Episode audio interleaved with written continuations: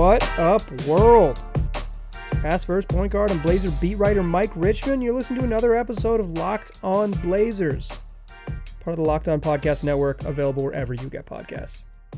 Today's episode is a special delivery mailbag episode, spillover from our Mailbag Monday weekly mailbag segment, answering listener submitted questions all episode long. Mailbag Monday just got too big, y'all. We had to make a second mailbag, and luckily I have smart listeners like TP, Tip PDX at Tip PDX on Twitter who named this episode special delivery. We're going to do these each week. Mailbags are fun. Y'all enjoy them. I enjoy them. So we're going to just do two each week, and the second one's going to be called Special Delivery. If you want to get involved, it's the same deal as, as Mailbag Monday. Tweet at me at Mike G. Rich. Helps if you tag it as Mailbag or follow up to say, hey, this is a Mailbag question, because uh, otherwise, you, I think maybe you're just asking me a question on Twitter. If you're not a Twitter user or someone who doesn't tweet, you can email the show. Locked on Blazers Pod is email address. Uh, the special delivery is not going to be on a on a standard day. It's going to depend on when I get interviews each week and when the games are and sort of my recording schedule. Mailbag Mondays stay the same. Record it Monday night, post on Tuesdays, but a second mailbag will be coming later in the week from here until the fateful day when we don't quite have enough mailbag questions. But I don't believe that's going to happen because you all have been very enthusiastic with sending them in. So Without further ado, let's get it started on this special delivery mailbag episode. First question comes from Kenny Pruitt at Kenny Pruitt on Twitter, who asks If we turn this NBA season into a movie, is there anybody, is there an obviously better storyline than the Blazers championship? Overcoming injuries, first championship in 40 plus years, Melo's swan song, Dame's loyalty rewarded. Seems cinematic, but I'm sure I'm biased. So, this comes on the heels of the Blazers winning six consecutive games. And a lot of them delivered by Damian Lillard's heroics, back to back, just absolute Dame time classics. To the point where Damian Lillard is no longer like a guy who should be mentioned among the MVP candidates. It is criminal if he's not one of your top five MVP candidates right now. Like if if you're ma- if you are talking about the most valuable players in the league and you don't mention Damian Lillard, you aren't talking about the most valuable players in the league. So that's kind of the stage where we're at for this question, Kenny. When you asked it, uh, Dame hadn't quite donned the cape so dramatically.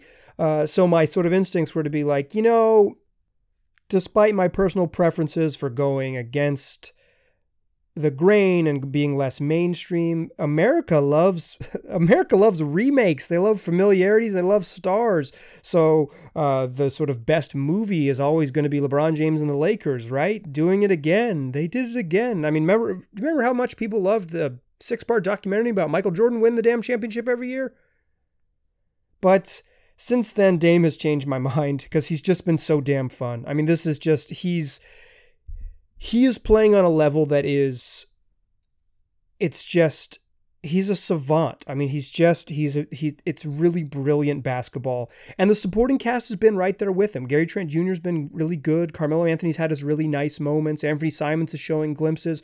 Robert Covington and Derrick Jones Jr. all of a sudden look like the useful role players that they were signed here to be. They're really, particularly Robert Covington, seems to be really settling into just being like a a a star in his role. Enes Kanter c- continues to post about dictator Erdogan and grab every single rebound. So I'm with you. This is this is the movie. If I'm watching a movie, this is the movie. Apologies to those listening in Salt Lake City. There's got to be one of you.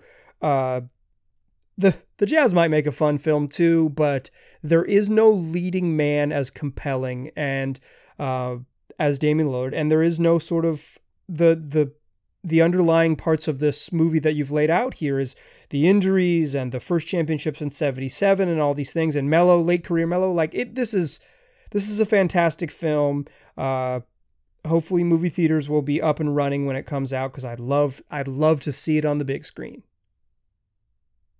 And you know what Kenny? It's okay to be biased. It's okay. You like what you like. That's that's not my rule, but it's one I've adopted and try to live by. You like what you like, Kenny. So if you like the Blazers and you want to see the film, they're giving you plenty of reasons to like it. Next question comes from Gabe, who asks When Nurkic and CJ come back, What do you think the rotation will look like? It's crazy seeing Rodney Hood and Nassir Little play well, but having their inconsistency, mainly injury injury related, barely allows them on the court, even with, with those guys out. Also, after seeing this great extended run by Gary Trent Jr., do you think it's made it more likely that we'll, all caps, be unable to bring him back next year, especially since he may want a chance at a larger role a la Seth Curry leaving?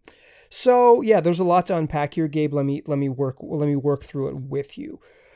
I do not think there will be a significant change in the rotation beyond the obvious. Like Anthony Simons is going to play less. And I think Gary Trent Jr. is going to play less, even though he really shouldn't uh, when when CJ comes back. Enes Kanter's playing about 30 minutes a night right now, just north of 30 minutes a night without Nurkic in the lineup. He's going to be back down at 25, 24, 25. They're going to just split those minutes, just split them right down the middle. Uh, Kanter's playing too well, and Nurk was too inconsistent, and he's still going to be finding his wind to say Nurk is a 33 minute a night guy and Kanter's playing 15. It's not how it's going to work. Um, other than that, like you know, Harry Giles doesn't play, the, the kind of obvious thing. Uh, and then there'll be some tough decisions, like every night, either Rodney Hood or uh, Nassir Little will not be able to play, probably just because there won't be enough minutes to go around.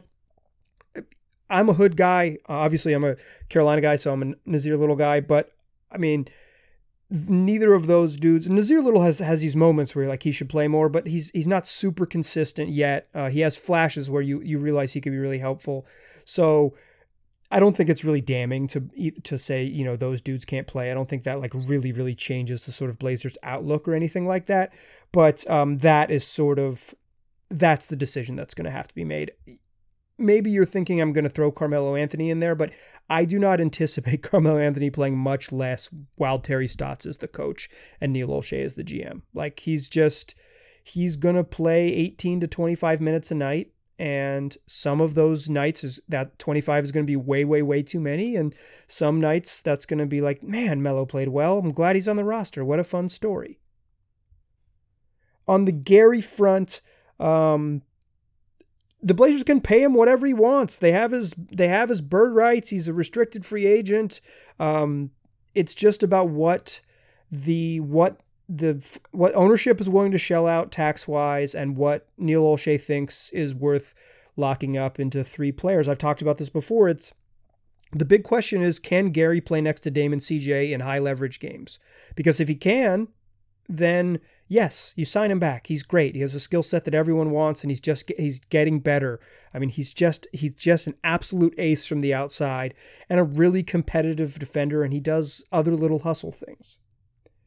But if he's six four and the other two dudes are also six four, how good of a defense can you put together? And if you need Gary Trent to be an ace defender on the wing and next to Damon CJ, is he big enough to do that? Or do you need the length of guys like Derrick Jones Jr., Robert Covington?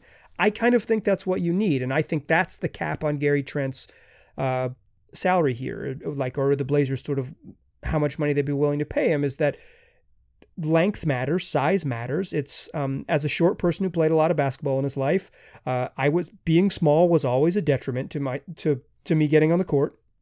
And not that Gary Trent Jr. is like small; he's certainly the biggest of those of the trio. But it, it, when you're building a team with Damon CJ, you have to um, compensate for that in other spots. And so Gary Gary's size or lack thereof fits into the the calculation because he's better guarding ones and twos. But if he plays with those guys, he's going to be asked to guard threes and fours. Like that's just how it works. So I don't think it's like maybe he wants a larger role. And I think, I forget which mailbag it was, but someone has said, like, basically, I think he's going to be a Laker.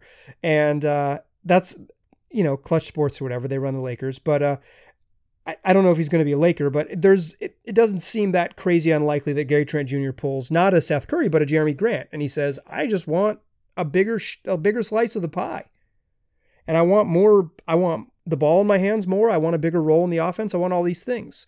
So um, I think there's a couple things working sort of against Gary's future with the Blazers, but he's really good, and if I'm them, I pay to have him back because you want to maximize your talent. And it's hard for me to believe that if they don't choose to bring him back, that they replace him with an equally effective part. One thing that has rang true during the Blazers six game winning streak is that there is a sense of true joy that rings through the team. Uh, the guys on the bench are clearly enjoying it. And Damian Lillard has sort of he's brought everyone along with him for the ride. And I think that has led to this sort of collective joy and replaced a certain early season anxiousness. And that is why I'm giving Damian Lillard the Michelob Ultra Player of the Week award. That's right. The Ultra Player of the Week goes to Damian Lillard, the NBA's leading clutch scorer.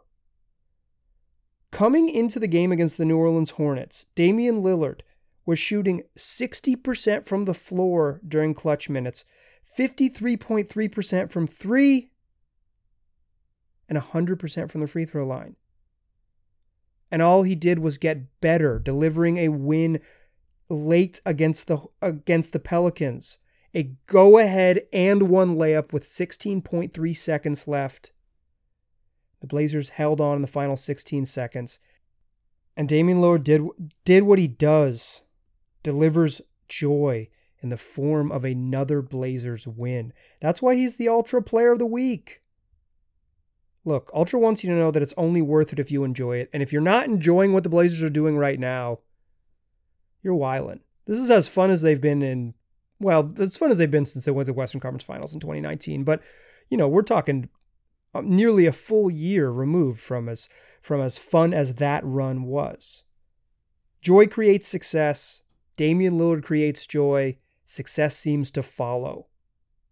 That's why he's our ultra player of the week. I've been harping on in this podcast, if you're if you're a regular listener, of clinging tightly to your joy. And that was when the Blazers were struggling a little bit. And I was just trying to remind us all to sort of, uh, in the moments when when the team is struggling, if they have a good game, like, uh, you know, Dame hitting a game winner to beat the Chicago Bulls in Chicago, to cling tightly to it. But now he's given you more joy on a regular basis. You should still cling very tightly to it, even if it is uh, slightly more abundant than it once was. All right, let's come back in the second segment and answer more of your questions in this special delivery mailbag episode. Look at Locked On Blazers, we got you covered for all things Portland basketball. You don't have to worry about that, but you might be worried about where you get the rest of your sports news. Well, don't fret, because the good folks at Locked On Podcast Network got you covered there as well with the new Locked On Today. It's hosted by the great Peter Bukowski It's all the sports news you need every morning in under 20 minutes. So make sure you subscribe to Locked On Today wherever you already get podcasts. All right, let's keep it rolling with this special delivery mailbag episode. This next question comes from Jesse. Jesse asks, "Do you see any current trends sticking whenever the, they they get fully healthy?" Jesse not using a collective pronoun, going against the grain with the pronoun they here. Jesse, I love you switching it up. Great work. Jesse continues. For example, any more or less minutes for Gary, Kanter, or Melo, who have been playing well the last couple games. Do you see any lineup changes? Do you think we will immediately be better or we need some time to adjust? Thoughts on the following lineups and could there be a time any of these could happen or be useful. So, Jesse, I kind of talked about uh, the changes in the rotation in the first segment. So I'm going to skip over that now. It's why I wanted to. Uh, it's why I ordered the questions the way I did because I kind of I, I kind of touched on the most of this first part of the question. But what Jesse sent over was a bunch of ideas for kind of uh, unique Blazers lineups, looks we haven't seen. So here's a couple ideas from Jesse. First one is what Jesse is calling Golden State 2.0. Dame, CJ, Gary Trent Jr., Rodney Hood, and Robert Covington or Carmelo Anthony. The idea is abandon D and become the three point juggernaut Golden State wishes they could be. Yeah, I think the golden, the three point juggernaut this year is the Jazz, and they play a traditional center, so um, you can do it without five dudes who shoot. Um, yeah, I think I mean the Blazers go small already. Uh, they've been doing it a bunch. I think it's one of the best things about uh, this run, this stretch, is that they've been uh, willingly going small with Robert Covington playing center, and he's been pretty good at it. He's blocked nine shots in his last two games. Excuse me, 10 shots in his last two games. Like he's just been, he had, you know, six blocks against OKC and four against New Orleans. He's, um, he's a good weak side defender. He's not a, he's not super big. The Blazers got hurt a little bit on the glass, but um, he can he can defend on the weak side. So I think some version of Dame, CJ, Gary, Derrick Jones, and Rocco, or Game CJ, Dame, CJ, Gary, Melo, and Rocco is totally um, totally in the cards. I don't see Hood playing power forward with that group for a couple reasons. One, he just hasn't shot the ball well enough. Um, he just hasn't been good enough on offense to offset his lack of defense, and he's been really bad on defense. Uh, Rodney just hasn't gotten back. I mean, he suffered or sustained a, a, the most serious injury you can as an NBA basketball player, and um, he just he's not back to what he once what he was before the injury. He might get there. Uh, you know, maybe towards the end of the season he continues to sort of round himself there, but right now he's he's just he's not shooting the ball well enough, and he's not good enough on def- uh, defensively to replace you know, even Melo at that spot. So yeah, Melo or Derrick Jones Jr., Dame, CJ, Gary, Melo and Rocco is a totally reasonable lineup. You can sub Derrick Jones Jr. in for Melo and it works fine. Next one from Jesse is the best player off the bench, which is a really creative one. It's CJ, Gary, Rodney Hood, Derrick Jones Jr., and Kanter as your starting group. And then your second group is Dame, Simons, Rocco, Melo, and Nurk. Jesse adds that it's never going to happen, but the idea is to hope CJ can pass like last year without Dame and resume his scoring from this year. Kanter and Melo isn't a thing. Um, Nurk and Dame still is. The second unit isn't as ISO heavy, and what the second unit could guard, what second unit could guard a fresh Dame. I'm pretty sure something similar was said before, and you shot down pretty quick. And to that I say, fair enough. Hey, Jesse, thanks for listening and knowing that sometimes the ideas that are sent in to me I immediately hate. I kind of immediately hate this one too. Um, I get, I, I get what you're going for. Uh, I do like the creativity. I do like the idea of splitting up Kanter and Melo's minutes. That's to me, that's a, a really important thing. That, uh, to his credit, to his credit, Terry has gone away from that. He has gone smaller in more of those minutes. Now he's paired Melo with uh, Harry Giles a bunch. Not a good defensive group, but what are you gonna do? Sometimes the players are the players. You just have bad bad defensive personnel with the second unit. Um, yeah, I, I obviously like you need to start Dame and play him 38 36 to 38 minutes a night. So I'm not going to co-sign on this, but um, I do like the creativity. I like the ingenuity. Um, I totally see what you're going for here. But uh, yeah, I think what you've created is a. I think this is a creative way to never, to rarely get a really good five man unit on the floor and just kind of spread it out. So you're having two okay, two okay five person personnels or five person lineups. Uh, it's it's not for me, but I I like I praise the ingenuity, Jesse. And the last one is the super fast athletic lineup: Dame, Simon, Derrick Jones Jr., Hood, and Rocco slash Giles. Again, I'm not sure Hood. I'm not sure you can put Hood in the super fast lineup. So let's call it Dame, CJ, Ant, Derrick Jones, Rocco. Go super small. That way you can run You've got three ball handlers because Simons has shown that he can handle the ball recently. He's been much better at it, and Dame has Dame has been, for, to his credit, Dame has been really, really willing to let Ant initiate some offense, and has even said has even just told him, you know, made his own call. Go ahead and initiate. I've I've loved to see that. There was a play in the New Orleans game where. Uh, Ant kind of looked at Dame like, "What should I do?" And and Dame said, "Go ahead and run the pick and roll." And Dame uh, did what I'll call a roll replace, where after Kanter set the screen and rolled to the rim, and and Ant took a couple dribbles towards the rim, Dame rotated up from the corner and and filled in. He replaced the space that was vacated by the pick and roll action. So that that sort of pocket that's created by that action, and guys move towards the rim and move away from the action. That's the that is the space that's going to open up. It's sort of um, just a natural basketball principle for the lowest levels that works at the highest levels. And Dame is roll roll replaced.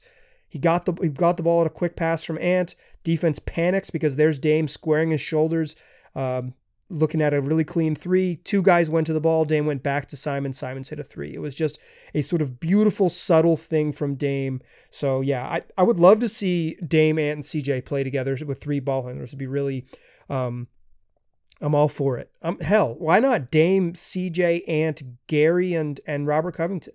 Why not? Why not get wild with it?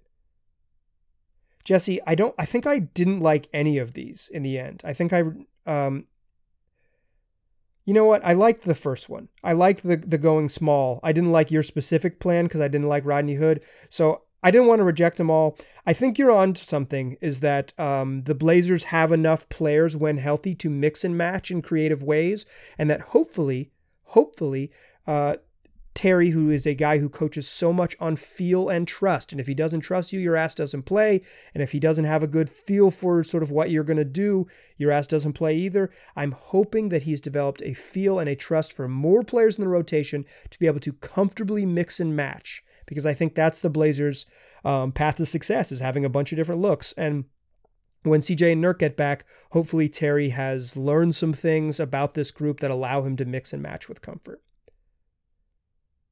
All right, Jesse, you dominated that second segment. Let's come back in the third segment and close out this special delivery mailbag episode with more of your questions. But before we do that, I want to tell y'all about Bet Online. You know Bet Online. It's the fastest and easiest way to bet on all your sports action. It's NBA games every night, college basketball is heading into its postseason, and the NHL's in full swing. You don't want to bet on sports? Well, Bet Online's got awards, award shows, TV shows, reality TV. It's real time updated odds, props on almost anything you can imagine. BetOnline.ag has you covered. All the news, scores, and odds you could possibly want. It's the best way to place your bets, and it's free to sign up. Head over to their website, betonline.ag. Use the promo code LOCKEDON and sign up today with that promo code, and you'll get a 50% welcome bonus with your first deposit. Again, that's betonline.ag. Visit it on your mobile device, visit on your computer. Put in that promo code locked on for a 50% welcome bonus with your first deposit. Bet online, your online sportsbook experts. Today's show is also brought to you by rockauto.com. RockAuto.com is a family business that's been serving auto part customers online for over 20 years. And you can go to rockauto.com right now to shop for auto and body parts from hundreds of manufacturers they got everything you need. From engine control modules to brake parts to tail lamps to motor oil, even new carpet, you name it, they got it. And whether it's for your classic or your daily driver, you can get everything you need in a few easy clicks, and all of it will be delivered directly to your door. And the RockAuto.com catalog is unique and remarkably easy to navigate. You'll be able to quickly see all the parts available for your vehicle, and then you'll be able to choose the brands, the specifications, the prices that you prefer and the prices, y'all. That's the best part because at rockauto.com, they're always reliably low and they're the same for professionals as they are for do it yourselfers. Why spend up to twice as much for the same parts? You don't have to do that. Instead, you can just go to rockauto.com right now and see all the parts available for your car or truck. And while you're there, make sure you write locked on in their How Did You Hear About Us box. That way, they know we sent you. Amazing selection, reliably low prices, all the parts your car will ever need. RockAuto.com. Still a pass for his point guard. Still Mike Richman. You're still listening to Locked On Blazers, a special delivery mailbag episode answering your questions all episode long. Let's close out the show with more of your questions. This next one comes from Blue. That's B L U, and if you see the E, drop it. Blue asks, I've been thinking about Gary Trent Jr.'s overall value moving forward, especially with his awesome play as of late.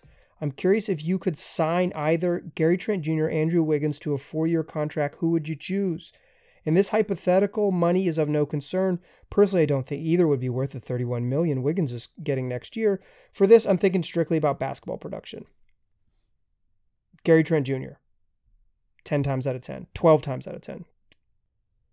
Gary Trent Jr. is already better at basketball than Andrew Wiggins, and uh, his graphs go in the right direction. Not no hesitation, Gary Trent Jr. every single time. Next question comes from Skozers, who asks, John Collins and Cam Reddish for CJ. You pulling the trigger? I mean, I am, but here's the problem: that trade does not work in the within the parameters of league rules. To make a trade like that work, Gozers, you'd have to include someone like Danilo Gallinari. And then why are the Hawks trading the guy that they signed to sort of take John Collins' place along with John Collins for another guard? Yeah. So I, I kind of I see where you're going with this, and I like the idea. Uh, I think John Collins is pretty good. I think an athletic rim rolling big would be a really nice addition to the Blazers. I think he's more of a five than a four.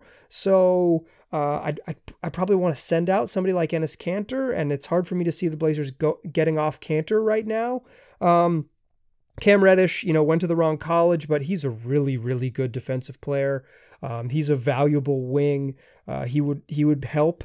Uh, I worry and we'll talk about this later in the segment. I worry that what CJ McCollum brings with individual offense is hard to replace when the games get important.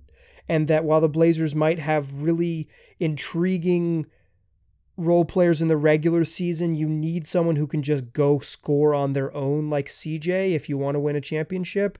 And as you trade him and get more sort of complementary non dribblers, non creators, like just not having enough dudes who can create their own offense, will be a problem for the Blazers. I like the direction of this. Um, Collins can shoot threes. He can roll the rim. He's a really good athlete. He's been a better defensive player this year. Cam Reddish is a really good defensive wing. Um, Great idea. Trade literally doesn't is isn't legal to to complete, and um, and I would I'm still even if it was I'm a little hesitant, but I I this goes there as I think you're heading in the right direction. Next question comes from Steven who asks, assuming the line of thinking that the Blazers pull a Toronto and make a coaching change in the offseason, who is the Kawhi type acquisition? Whether it's via trade or free agency, who can they realistically add that would have a significant impact? So here's the thing it's hard to make that deal.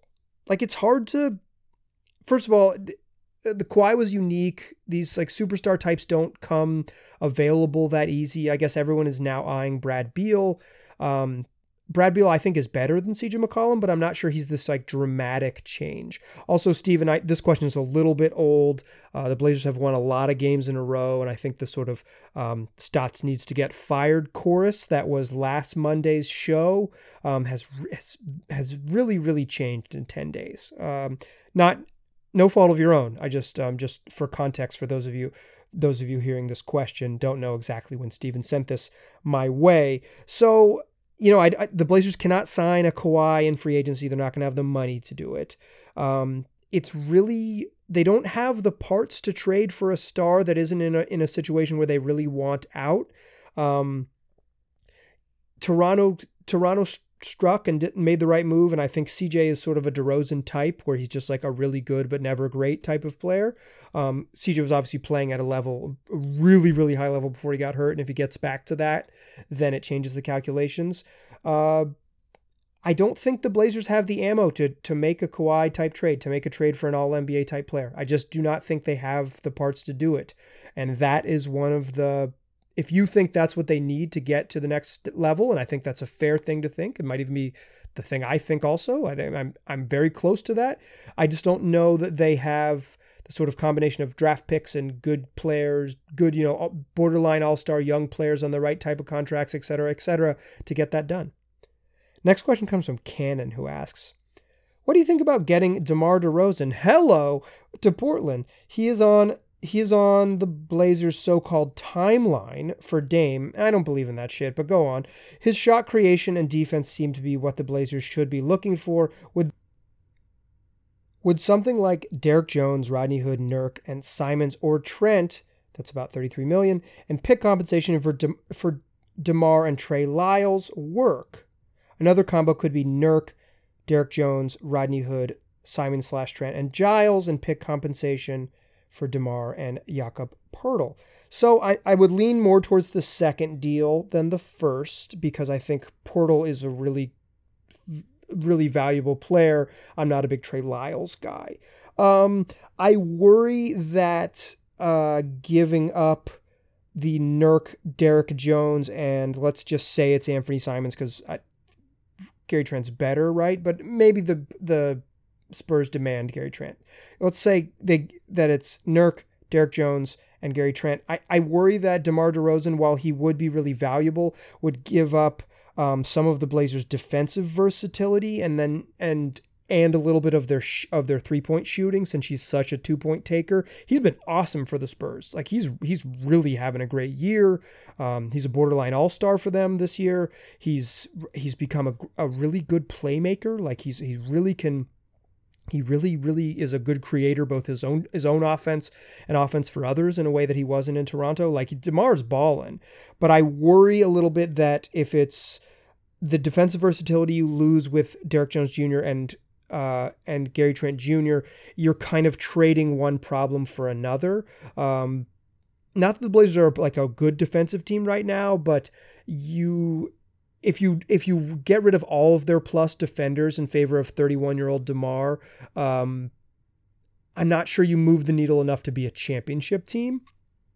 So, uh, to man, to me that uh, to me I'm not quite there, but um, but I really like DeMar DeRozan. Uh, he's he's fun and he's um, he would be a valuable asset. But I I think these trades are I think they're really realistic, Cannon. I think you've nailed sort of the like asking price for someone like DeMar DeRozan.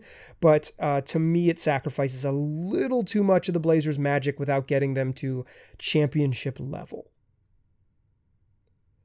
Cannon asks a follow up. One more question. When will we get a stat for Derrick Jones Jr.'s missed dunks? Dude, dude is the worst great dunker I've ever seen.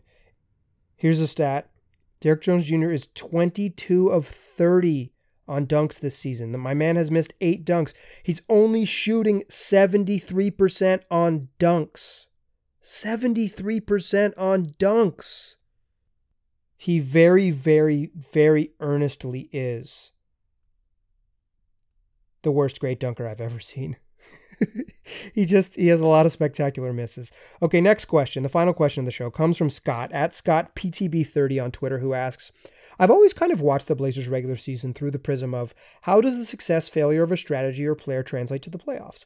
You've talked about the playoffs being a quote, different sport, and that seems to be even more apparent in the later rounds. CJ stands out as a player who has a skill set that is more valuable in the playoffs offensively.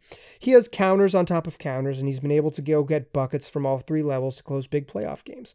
He's hard to scheme for. I'm wondering if there are any players or themes from the Blazers regular season that gives you hope or hesitation. That's capital H's on those. I love that.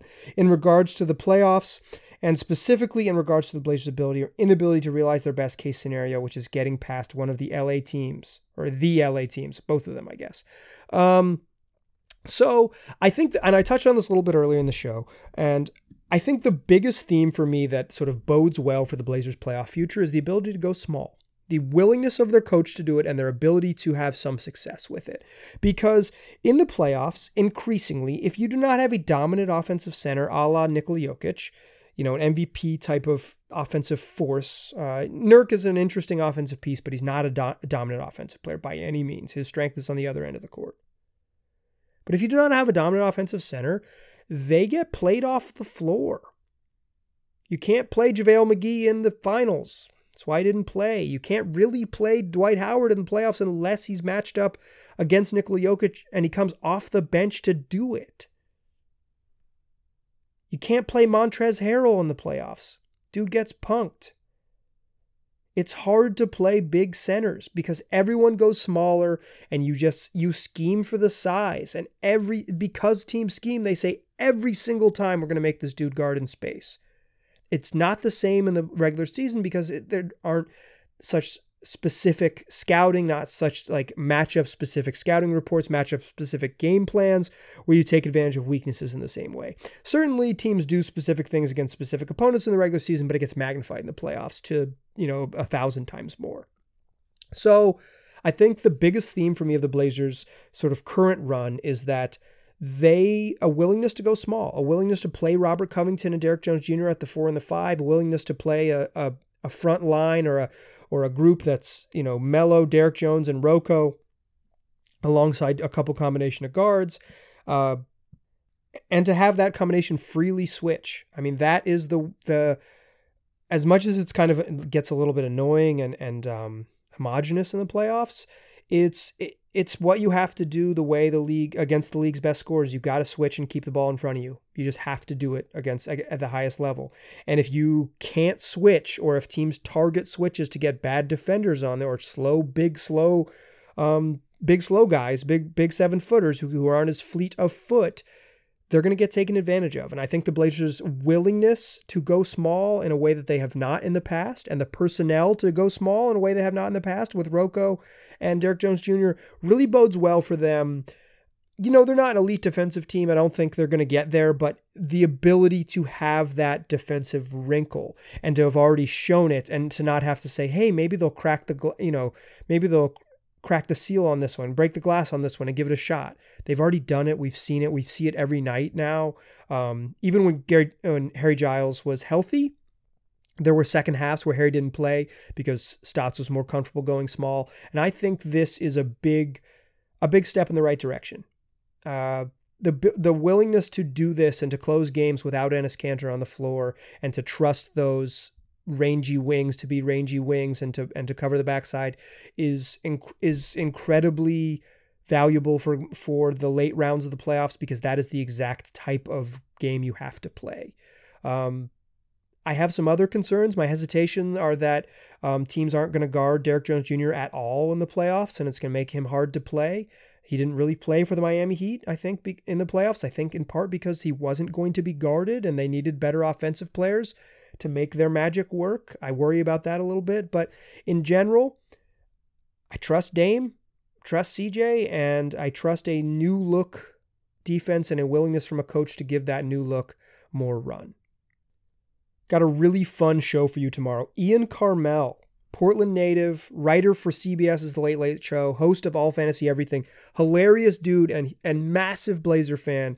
Uh, I think super fan has some other connotations, but if a fan of the highest order is joining me on the podcast, that one's going to be in your feed on Fridays. Make sure to check that one out. And next week will be just like this week multiple mailbags. Mailbag Monday, recorded on Monday, posting on Tuesday, and then a special delivery edition later in the week. So if you enjoyed this mailbag show and you want to get your question in, tweet at me at Mike G. Rich. Send me an email, lockedonblazerspod at gmail.com. Do me a favor, tell your friends about this podcast. Tell them they can find it wherever they already get podcasts. Just search Locked On Blazers. We'll be there waiting for you. Appreciate you listening. Talk to you soon.